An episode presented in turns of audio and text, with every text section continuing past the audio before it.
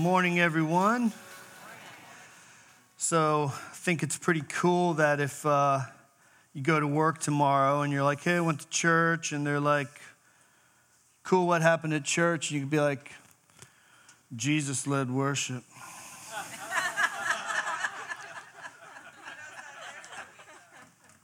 Okay, all right. Jesus juked, but yeah, see, Jesus leads us every week. Okay, anyway, yeah, uh, Jesus uh, is uh, kind of a relatively new friend of, of mine. He actually was a, a member of the wedding party um, in my niece and nephew in law's wedding last summer. So I met him. He played a song and was one of the groomsmen. And um, found out he lived in South Florida and, and had a great time. So we just arranged to have him. Well, He did a great job, right? Yeah? Yeah. Um, and yes, he has put up with multiple Jesus jokes for the short time he's been here. But um, man, God is good. Uh, as much as good a job as he did, uh, God's even better. So I'm grateful that that uh, God seems to show up in this place every every week. So my name is Eric. I'm one of the pastors here, and we're going to wrap up this series on Philippians today. We've been uh, been in it for about six weeks now, and a few weeks back, I was I was teaching out of chapter three. And uh, that particular talk was really centered around God's vision of, of resurrection and renewal and recreation. And I said there was so much in chapter three that I had to set it aside for a little bit and we would come back to it. And it just so happens that with, with the way uh, Mark kind of uh, spoke so powerfully last week and, you know, and where we're at, I just felt this would be a great time to circle back to the stuff in chapter three, because chapter three is also really, really full of some amazing and powerful truths.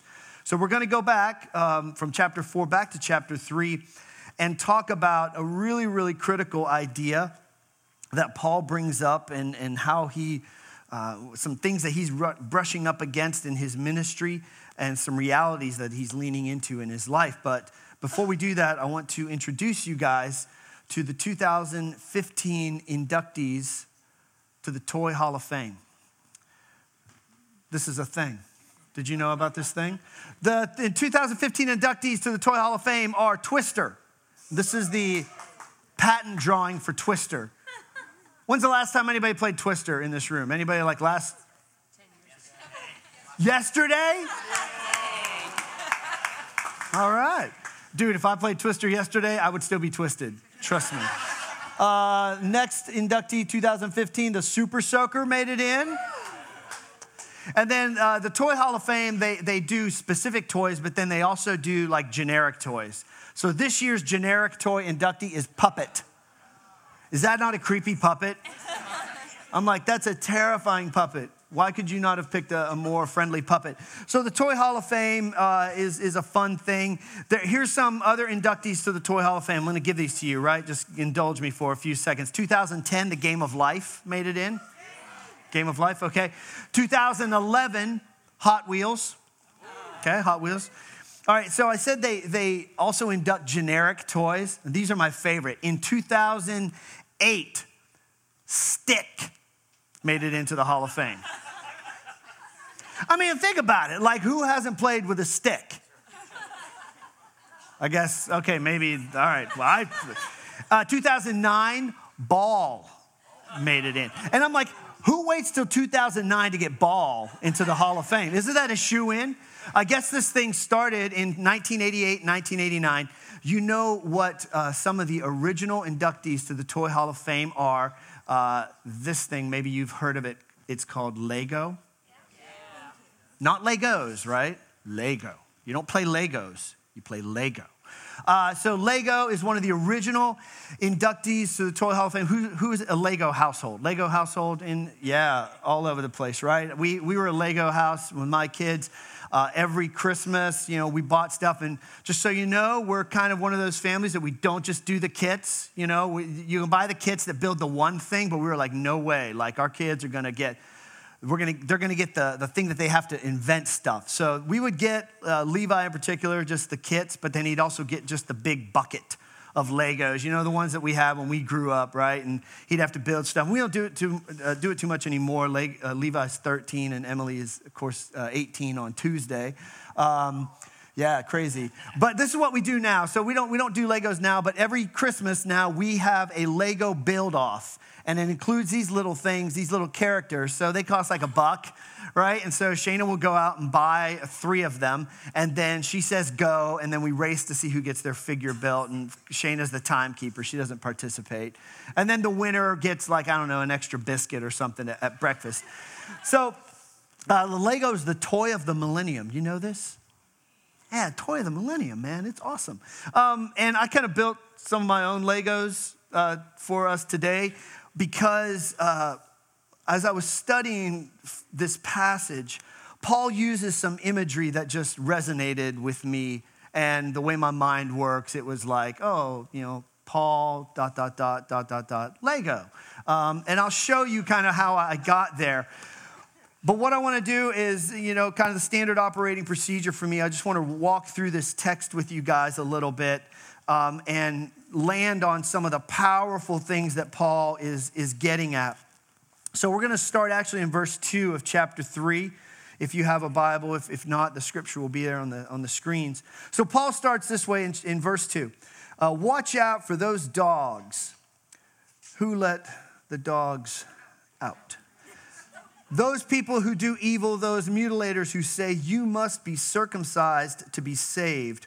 For we who worship by the Spirit of God are the ones who are truly circumcised. Okay?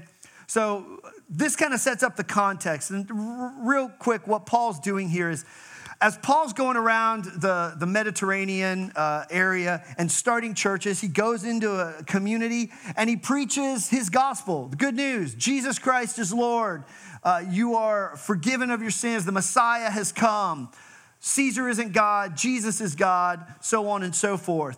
And we've talked multiple times about how Paul, he's, a, he's an entrepreneur, he's a visionary. So he never stays one place for too long. He starts, on, starts a church, then he goes somewhere else. What started happening in Paul's ministry is that these groups of people, Jewish uh, folks, started following him around, and, and they're commonly known as the Judaizers, right? And so Paul comes into a community and he's like, Look, if you want to join the people of God, you want to be a part of God's movement, here's what you have to do you have to believe that Jesus is Lord and all the things that that entails.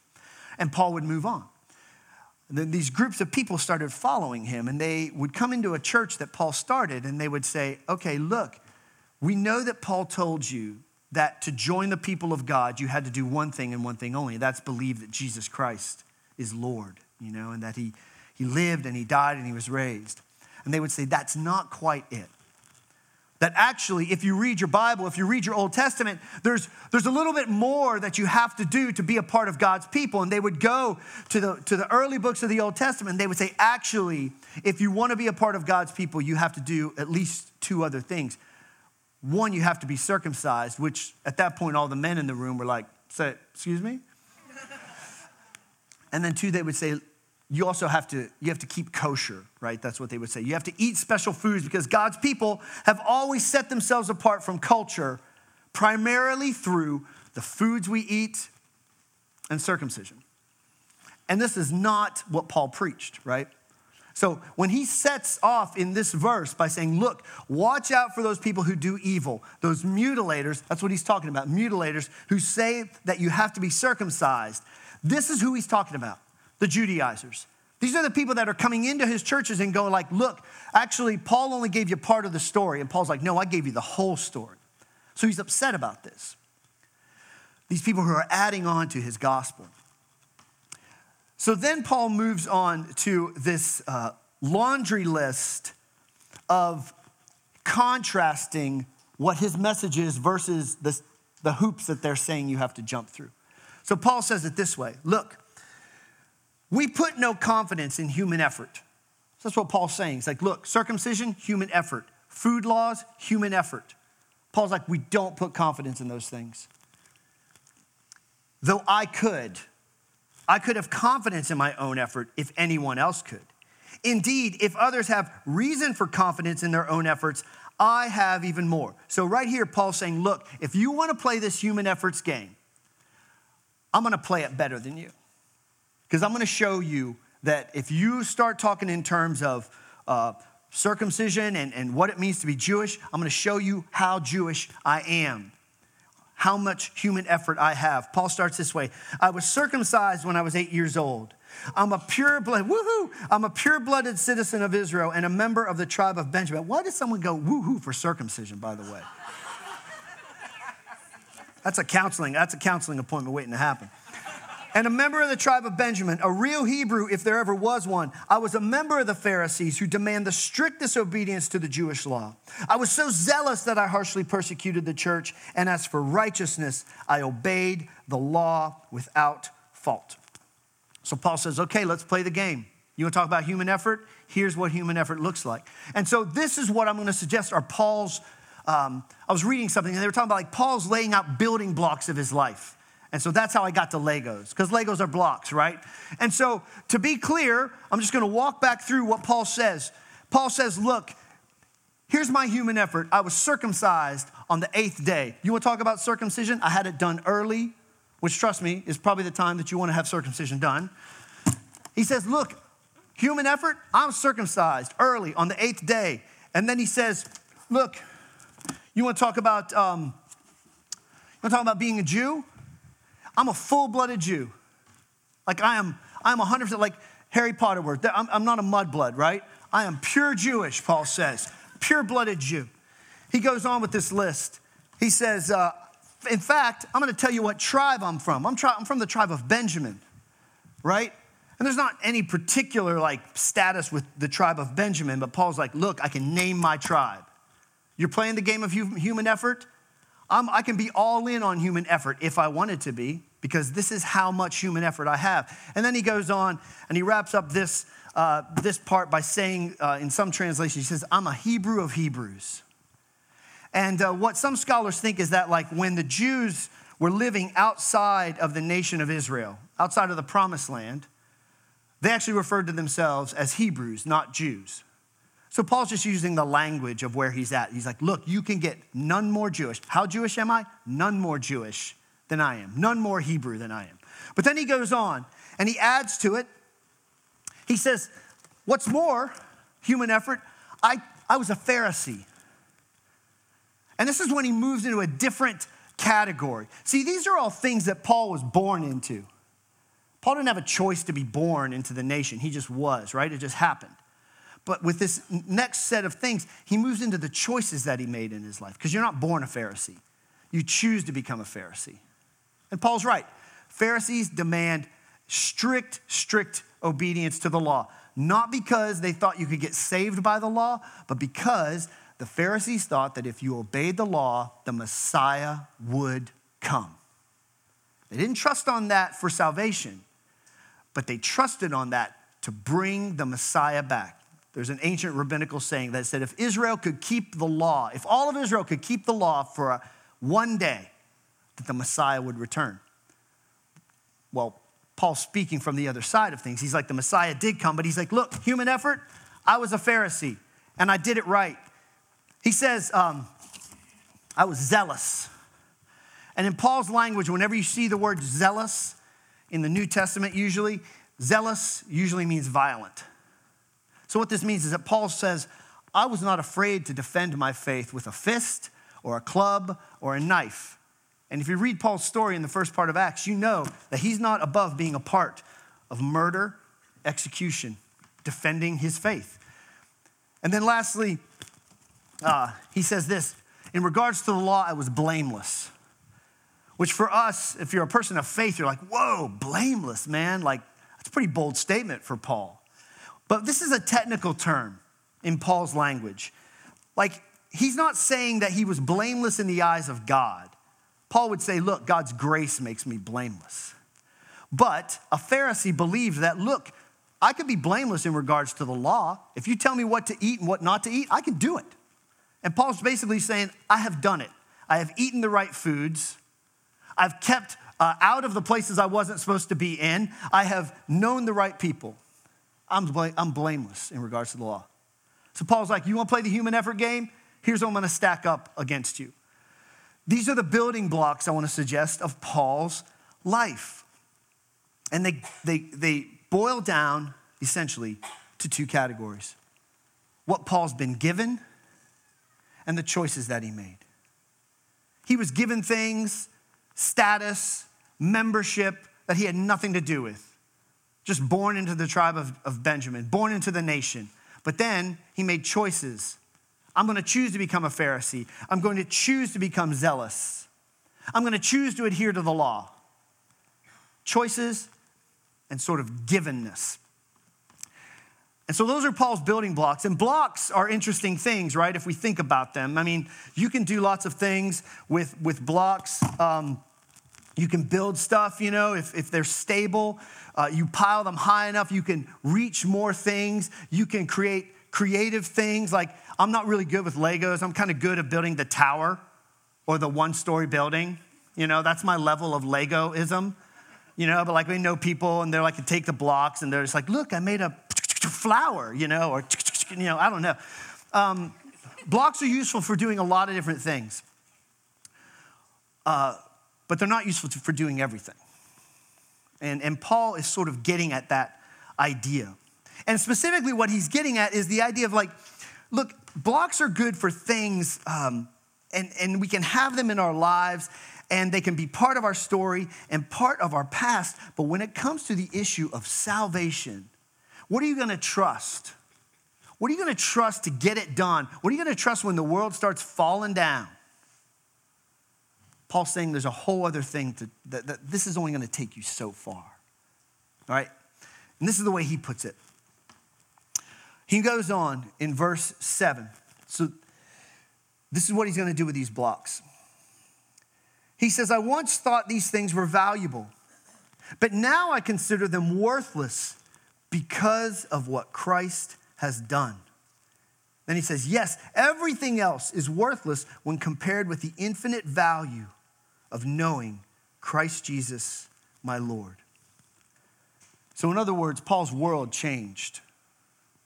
And he says, I have these things, and, and they used to be valuable to me. But then Jesus came and he lived and he suffered and he died on a cross and then he was resurrected. And now all of this stuff that I used to have to trust to give my life ultimate meaning is now worthless. So he takes all these boxes and he pushes them aside.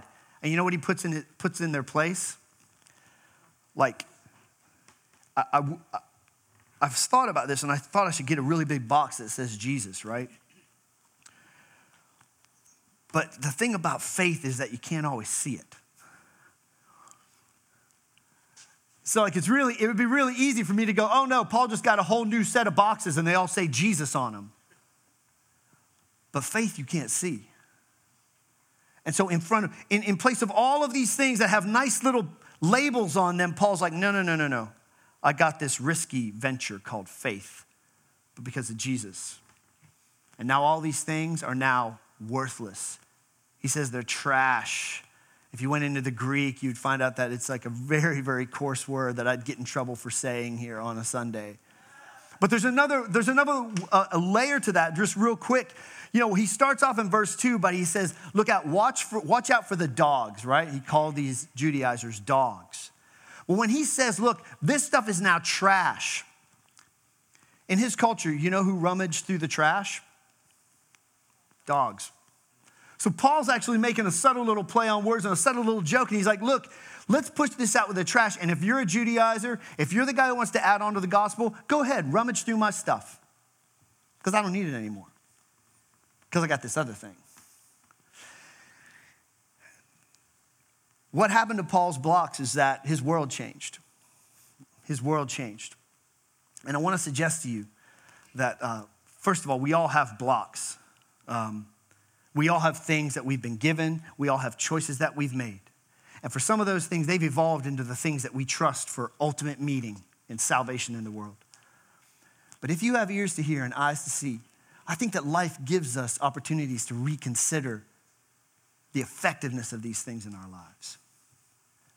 See, Paul's life changed because he met something, he met somebody on the road to Damascus. He had a revelation. And like I've never had my life literally turned upside down by, by actually meeting Jesus. I met Jesus, but I didn't meet Jesus. It's almost over, man. You're, you're gonna be gone in a couple hours. But there are moments that I've realized that life is more than these boxes for me. And life gives them to us if you have ears to hear and eyes to see. It's like, what are my, what are my boxes? Because I, I made my own version of Paul's, of Paul's boxes here. So, and I just want to run through them real quick.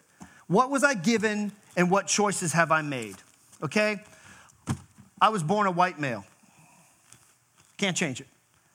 And uh, I don't want, not too deep or whatever. I believe that being a white man has given me things in this world, in this culture. Just has. Being a white man has meant things, sometimes good, sometimes bad. I was born into the middle class when there was one. Okay? So every year, my parents' paycheck got a little bit larger, and we had more and more credit card debt, and we got to do more and more things. I didn't choose to become a member of the middle class, I was born into it. I was born into a family, I said this a few weeks ago, that valued education. I didn't choose that for, to a large degree. I was told that by my parents. I didn't choose to be born into a family that valued education. It just happened. And then lastly, I was born into a family of church people. I've talked about this too. I didn't have a choice to go to, trust me, I didn't have a choice to go to church.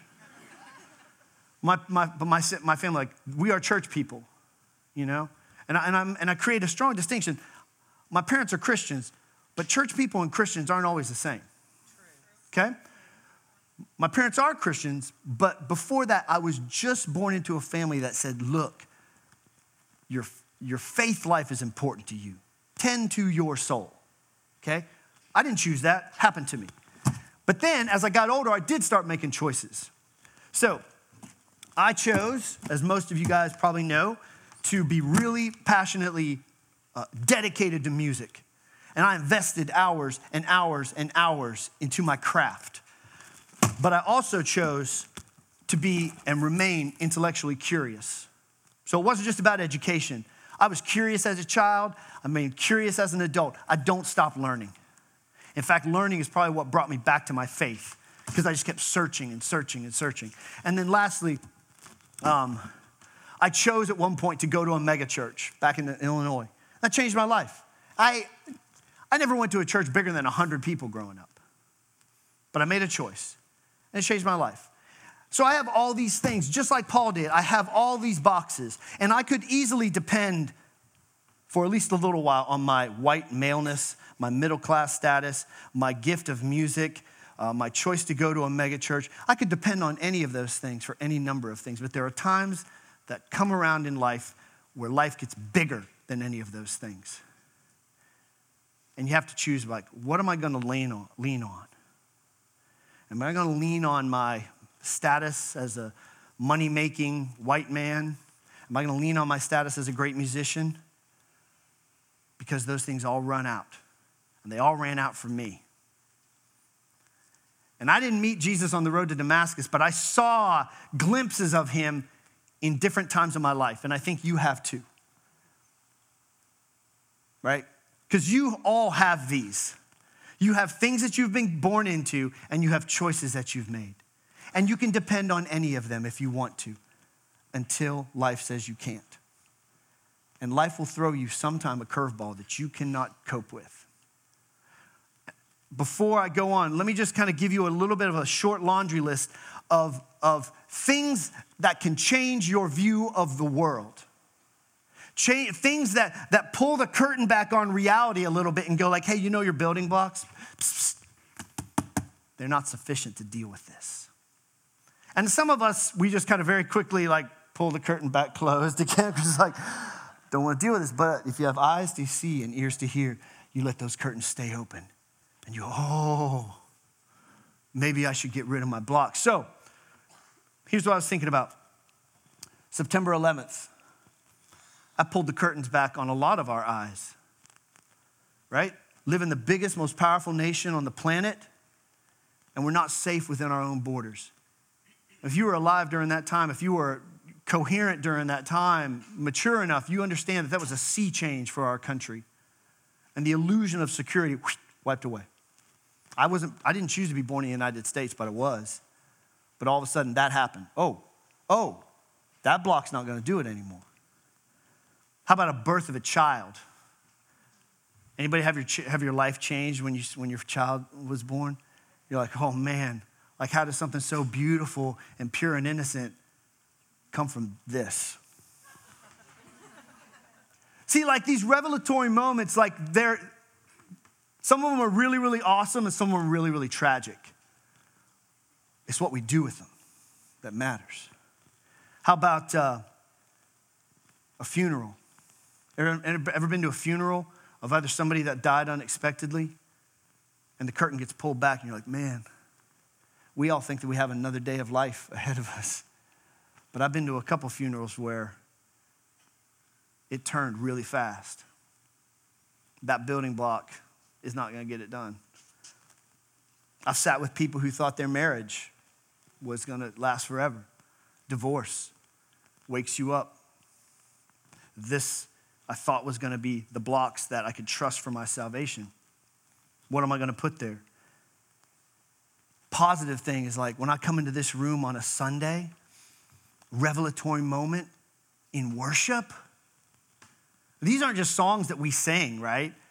I could, there, there, uh, trust me, there are better lyrics out there than blank, blank, blank, blank, Jesus, blank, blank, blank, blank, praise him, blank, blank, blank. I don't sing these songs because they're great songs or the, I sing the songs because our God is here and life pulls back the curtains a little bit, and I'm like, oh my gosh, God is so great. I don't deserve any of this. Grace is amazing. All these things kind of open my eyes to go, like, look, I've got all these blocks in my life that I could trust. But you know what? None of them matter compared to this guy Jesus that I met. So take my middle class status if you have to. Take my music if you have to. Because those things are going to either prove unstable or they're just going to go away. Give me the eternal. Give me the faithful.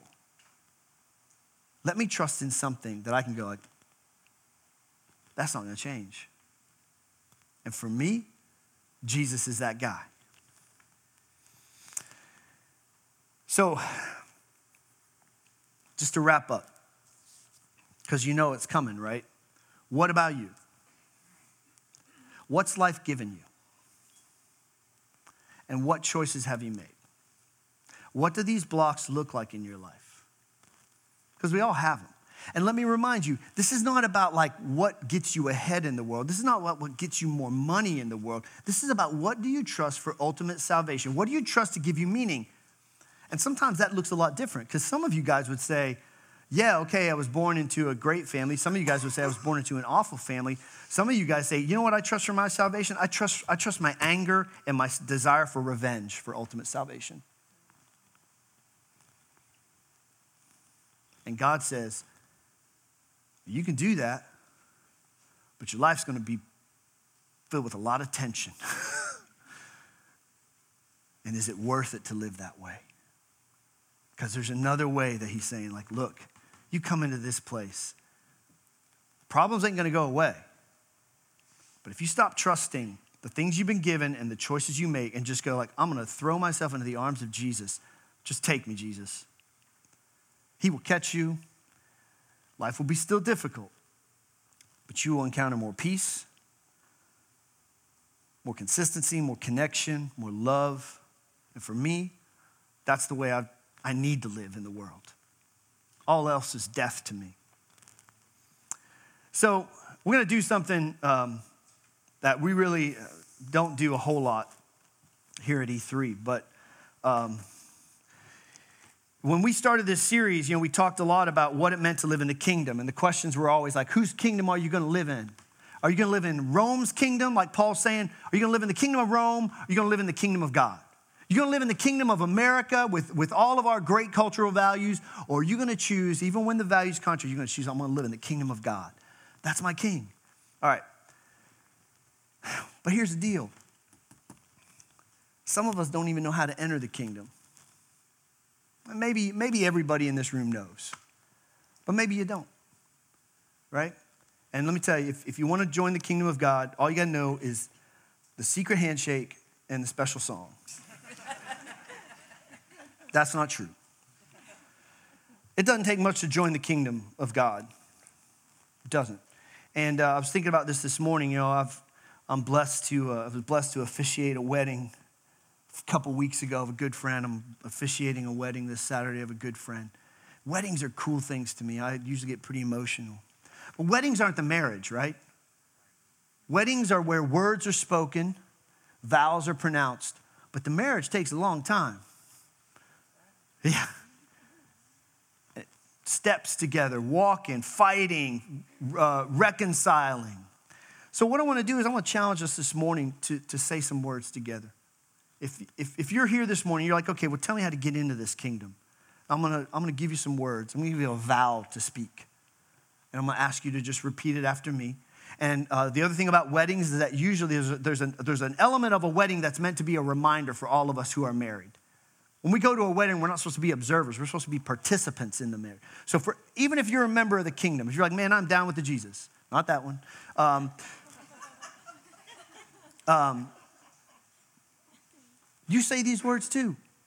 These words mean just as much for you now if you've been walking with Jesus for 25 years as they should have the moment you spoke. So what I want to do is I'm going to ask you to bow your heads, even though the words are on the screen. I don't want you to read them. I want you to bow your heads, just like a wedding. And I'm going to say some words, and I want you to repeat them after me, just silently to yourself. Three statements. Say, Father, I do not have it all together, but you do.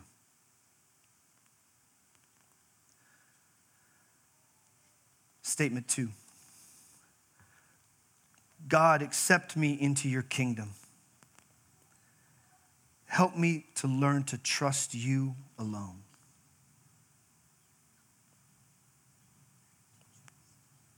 Statement three Show me what next steps I should take.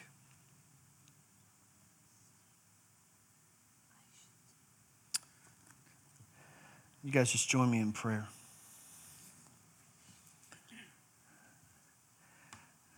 God, I know that in a way words are just words. And I've spoken words and, and made vows, but I know the daily living out of those vows is another thing. But I also know, God, that at the same time, words do matter. So, God, help us to mean the words we've spoken today, whether we've spoken them for the first time or the hundredth time. Give us the strength and the conviction of our hearts to walk forward into your kingdom, to lay aside our boxes that we would prefer to lean on in favor of a vision of Jesus that is faithful and true no matter what life throws at us. God, um, thank you for this love and this grace and this gift.